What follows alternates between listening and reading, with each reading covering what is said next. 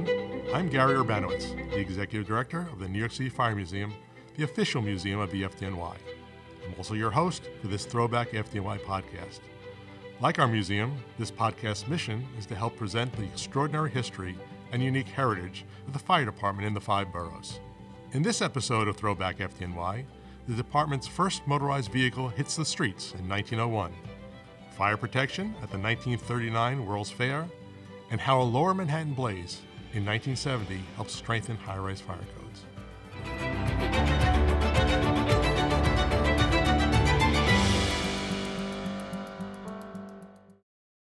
Depending on your sense of history, or maybe your age, your vision of responding fire apparatus, particularly in New York City, could range from a group of volunteers literally on a run pulling their pumper behind them, majestic fire horses galloping through city streets, or shiny red engines and trucks, sirens wailing on the move amongst congested traffic. Which one do you see? Well, in 1901, something big happened. For the first time, New Yorkers got a glimpse into the future. They saw a motorized fire apparatus answering the call. The response vehicle, manufactured by the Locomobile Company of America, belonged to the FDNY Chief of Department, Edward Croker. In fact, the chief purchased it himself and kept it with him at Engine 33, where he lived full time in quarters. To note, a common occurrence at the turn of the 20th century. Though owned by Chief Croker, the car became a de facto department vehicle. Chief Croker was ahead of his time and well aware that a move to motorized apparatus was inevitable. He said, quote, I need an automobile, and I need it badly. My territory runs from City Island to Coney Island, and four horses a day are not enough to carry me to fires. End quote. He also added the quote, I think eventually there will be automobile engines, trucks, and hose carts. End quote. He was right. Now, I found an interesting letter to the editor in an issue of the New York Times about this newfangled machine and what was seen in early days as aggressive driving techniques. The writer complained in part, quote, on a number of occasions, I have seen Croker's motor car come very near to running down pedestrians, and these accidents were all due to the fact that the machine is not fitted with a distinguishable alarm giving device.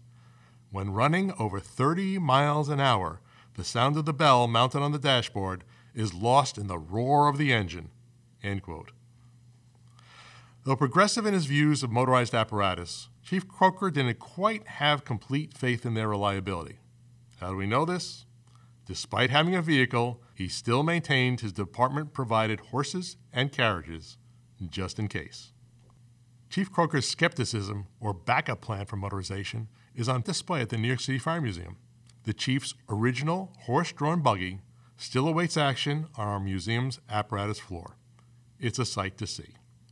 Shortly after Chief Croker's personal response vehicle made its appearance on city streets, the FDNY itself purchased its first two motorized vehicles, both automobiles, one for the fire commissioner and one for the chief of the department. Both were American Mercedes. Popular opinion continued to change, and it was clear that the days of the fire horse were surely numbered. The first movement towards motorizing fire apparatus came just a few years later when FDNY put in service a motor driven, high pressure hose wagon assigned to Engine Company 72. That was followed by a plan by then Commissioner Rhinelander Waldo to transition the entire department to motorized apparatus. And for those who want to read a fascinating piece on the topic of New York City's move to motorized fire apparatus, Fire Commissioner Joseph Johnson Jr., himself a former journalist, wrote and published a detailed account. When Johnson came into office in 1911, there were only 17 pieces of motorized apparatus. When he left in 1914, there were 168. I'll supply additional information on where to find it in the newsletter. I highly recommend it for anyone interested in the history of FDNY apparatus. I know many of you love antique apparatus. The old horse drawn and early motorized equipment that we have at the museum not only get a lot of attention from our visitors, they are also the most popular photo spots. A final note for our fire apparatus buffs this will make you cringe or possibly bring a tear to your eye. Back in the 1920s, the very last horse drawn chief's buggy to see service was sold at auction for a mere $2. Even when compared to today's money, that's still only equal to approximately $29 in 2020. And now a message from the president of the New York City Fire Museum's Board of Trustees. Hello, everyone. I'm Ted Grant, the president of the New York City Fire Museum Board of Trustees. On behalf of the board, we thank you for listening to the Throwback FDNY podcast. Since 1870, our museum has sought to preserve, educate, and celebrate the heroic history of the men and women of the fire department in New York. In 1987, we found a permanent home in Lower Manhattan in the renovated 1904 Beaux Arts Firehouse that had served as the quarters of Engine 30. Inside, our impressive collection illustrates the evolution of the fire department from its origins through today. Our Fire Safety Learning Center is a hub for school children to learn about the importance of fire prevention our museum is also home to the first permanent memorial to the New York City Fire Department members lost on September 11, 2001.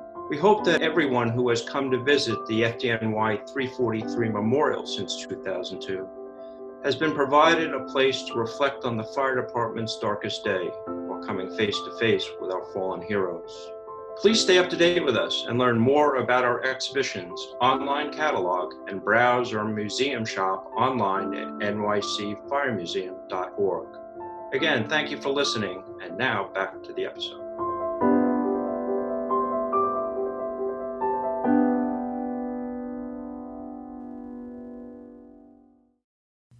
Nestled between the Grand Central Parkway, Long Island Expressway, and Van Wyck Expressway lies Flushing Meadows Park in Queens.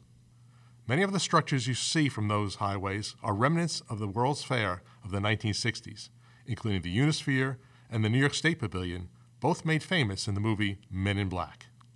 But the first World's Fair on the site took place back in 1939 into 1940, making for an interesting piece of FDNY history. The temporary buildings constructed for the World's Fair were not intended to last long, as such, they incorporate a lot of wood and inexpensive materials, all of which make for a high risk of fire. At the time, an article in WNYF, the FDNY's official training magazine, called the facility a veritable lumberyard. This was a well documented problem for the fire service. The first World's Fair held in New York in the 1800s on the grounds of what is now Bryant Park resulted in the entire facility being consumed in a spectacular blaze. Armed with all this information and situational awareness, the members of the FDNY looked at the 1939 World's Fair facilities with great concern. Initially, to help alleviate fears, the World's Fair Corporation was going to create its own fire department to protect the grounds and have it act independently of the FDNY. The corporation even hired a well respected, retired FDNY assistant chief, Thomas Dougherty, to organize and oversee the standalone department. Included in the fair's enormous budget was the purchase of multiple pieces of fire apparatus and even the construction of new firehouses. They had big plans to protect the exhibition. But after some heated negotiation with the city's professional fire department, it was decided that the FDNY would assume responsibility for responding to any fire emergencies at the World's Fair. The department would write the specifications and operate the apparatus purchased by the corporation it was agreed upon that all fire apparatus and buildings would be turned over to the FDNY at the completion of the World's Fair. As a result, FDNY General Order Number 41 created Battalion 55 and authorized the organization of engine companies 324, 331, 332, and 333. Chief Dougherty stayed on with the World's Fair Corporation and commanded the Fire Guard, comprised of 65 retired members from the FDNY. The Guard would act in a fire inspection and prevention capacity and would be on patrol throughout the Flushing Meadow site. Documents exist that attest to some of the notable disagreements between the department and the corporation. Both sides bumped heads on issues, big and small. One minor point of contention Commissioner John McElligott objected to the fair's requirement that FDNY members assigned to Battalion 55 wear a special emblem on their sleeve so they could be recognized and granted free admission to the fairgrounds. Commissioner McElligott acquiesced on that one, and you could see photographs of FDNY members displaying the fair's logo of a Trilon and Perisphere on their Class A uniforms. The New York City Fire Museum has several of those original patches in the collection, both in silver for members and company officers and in gold for chiefs. I'll include an image of them in our newsletter. Several significant fires did occur during both the construction and operation of the World's Fair. Records show, in their 32 months of service, the World's Fair companies responded to 237 alarms at the fairgrounds, with 166 confirmed fires, four of which went to multiple alarms. An interesting fact of all the firehouses built to support the 1939 World's Fair, there is only one that still exists today. For those who know Queens geography, you would be correct to say Engine 324 is the one. In 1939, that firehouse was in close proximity to one of the entrances to the World's Fair. It's our mission at the museum to preserve this history, educate people about it, and celebrate the colorful and vibrant contributions that the FDNY has made to New York City, its residents, workers, and everyone that comes to visit these crossroads of the world.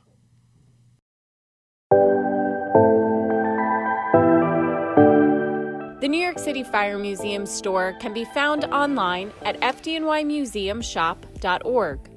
Exclusive merchandise includes our classic, superior quality NYC Fire Museum t shirt featuring our treasured Brooklyn Engine Company 8 steam pumper and other museum artifacts. The back includes a firefighter scramble that was the museum's original logo. This one of a kind shirt comes in adult sizes from small to double XL.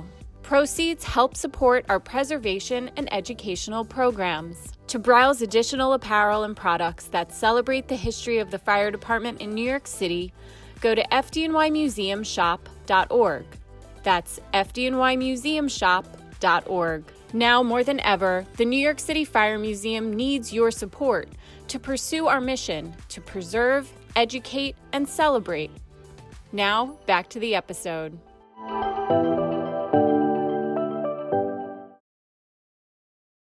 Fifty years ago, on August 5th, 1970, the FDNY faced a blaze that ushered in a sense of urgency to update New York City's fire code. It all started around 5:45 p.m. when an odor of smoke was noticed by some occupants on the 33rd floor of One New York Plaza in Lower Manhattan. Minutes later, a security guard saw some smoke coming from an opening in the ceiling, while at the same time, people in the lobby observed some flaming debris falling into the plaza, and on upper floors, smoke was now visible. Around 6 p.m., a security guard sounded the fire alarm for the building. However, that alarm was not connected to either an alarm service or the fire department. It only sounded in the building. By that time, Flames had spread considerably and were visible from the streets below and adjacent towers. At the same time, someone at 4 New York Plaza saw flames coming from windows on the 33rd floor and called the FDNY. Engines 6, 10, and 32, ladders 10 and 15, and Battalion 1 responded. Even before the companies arrived, the heat from the blaze was already intense enough to begin shattering the quarter inch thick plate glass windows, sending them crashing to the street. The fire was not only substantial, it was spreading fast, very fast. In 1970, high rise buildings were not required to have central fire control stations that would have given the firefighters the status of numerous systems within the structure, which was still partially under construction. Members of Engine 10 and Ladder 15 took an elevator operated by two building employees up to the 31st floor, as is normal procedure. But when the building employees attempted to return to the lobby, the elevator went up instead, and the doors opened on the fire floor, floor 33. They were able to move the elevator again, but both employees sustained significant injuries. In fact, all elevators pose problems. Members of Rescue 1 and the chief of Battalion 2 got stuck in an express elevator and had to breach the shaftway to escape. Many civilians were still in the building from the 11th floor upward. To make matters worse, the heating, ventilation, and air conditioning systems were not equipped with automatic shutdowns in case of smoke. As a result, the air they brought into the building fed the flames and increased the heat. It was estimated that temperatures at floor level, where temperatures are the lowest, were in excess of 100 degrees. At those temperatures, firefighters can be expected to operate effectively for only about five minutes. At temperatures above 200 degrees, the tolerance drops dramatically, and at 350 degrees, skid can burn in less than a minute. Although the first arriving companies were able to get water on the fire using a hose from the building's standpipe system, it was insufficient, and the intense heat where they mounted their attack on the 33rd floor resulted in them sustaining serious burn injuries. Getting sufficient water to combat the spreading fire became extremely challenging. it seemed nothing in One New York Plaza was working on the side of the FDNY. The intensity and complications encountered at this fire had Chief of Department John T. O'Hagan sound multiple alarms. The fire was finally brought under control just before midnight, about six hours after it began. One New York Plaza's operations were so problematic that both Fire Commissioner Robert Lowery and Mayor John Lindsay responded and immediately began to discuss ways that safety could be increased inside high rise office buildings. In all, two civilians were killed in the fire that day, with nine civilians and 29 firefighters injured. This deadly fire, along with two other high rise fire buildings soon thereafter, were the impetus for changes to the New York City Fire Code, Local Law 5. It looked to rectify many of the problems encountered at One York Plaza, and the new code placed new requirements on buildings that are over 100 feet in height manual fire alarm pull stations along escape routes in building hallways, the posting of established evacuation plans in all elevator lobbies, and mandatory fire drills conducted twice per year. The law also mandated full time fire safety directors or building evacuation supervisors and designated floor wardens to be in charge of notifications and evacuations before FDNY arrives. To avoid what happened at One York Plaza, HVAC systems were required to have smoke and fire detectors so the systems can curtail the supply of fresh air to feed a fire and which notify the FDNY of their triggering. The new code established the need for a fire control center in high rise buildings where FDNY officers can communicate to individual floors by phone or building wide through a public address system and can monitor numerous building systems. Last but not least, special elevator controls that send all elevators down to the lobby when a fire alarm goes off and have the ability to be key operated by firefighters were mandated on all towers. With direct assistance and ongoing direction from the Bureau of Fire Prevention, New York City fire codes have been updated several times since then, refining some of these initial life saving changes prompted by the 1970 fire inside One New York Plaza. If you work in a high rise office building, it's absolutely imperative that you familiarize yourself with the safety and evacuation plans in your workplace. Know how to escape the building from your work area by at least two pathways. Learn how to transmit a fire alarm and know where the fire alarm pull stations are located on your escape route. The next time one of the required fire drills are conducted, be vigilant and attentive. You never know if practicing and planning may one day save your life or the life of one of your coworkers. These tips are not just applicable to high rise buildings.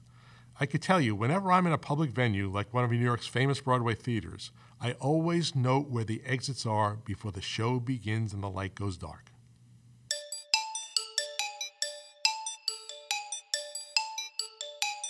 And now it's time for our Throwback FDNY trivia segment. In each new episode of our podcast, we like to test your knowledge of the department by asking a question about a fact from our previous show. Here's this month's. The famous FDNY fireboat New Yorker was commissioned in 1891. At the time, the most powerful fireboat in the world. It was the first to have a strong steel hull, and it could pump 12,000 gallons per minute, an engineering feat unmatched in its day. So, what was the Fireboat New Yorker's company designation when it first went into service? And here's a hint it's not a marine company number. The answer can be found in our previous episode and in this month's installment of our companion Throwback FDNY newsletter. You can sign up for our newsletter at nycfiremuseum.org slash throwbackfdny.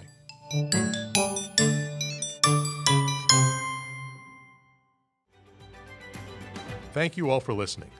The Throwback FDNY podcast is brought to you with the help of the FDNY and the FDNY Foundation, the official nonprofit organization of the department. Thank you to the New York City Fire Museum Board of Trustees, our staff, volunteers, and of course, our museum members. I'm Gary Urbanowicz. I'll leave you with this. We can all do our part to be a partner to the fire department by promoting fire safety. It starts in each of our homes by ensuring we all have a working smoke and carbon monoxide alarm. Thank you and be safe.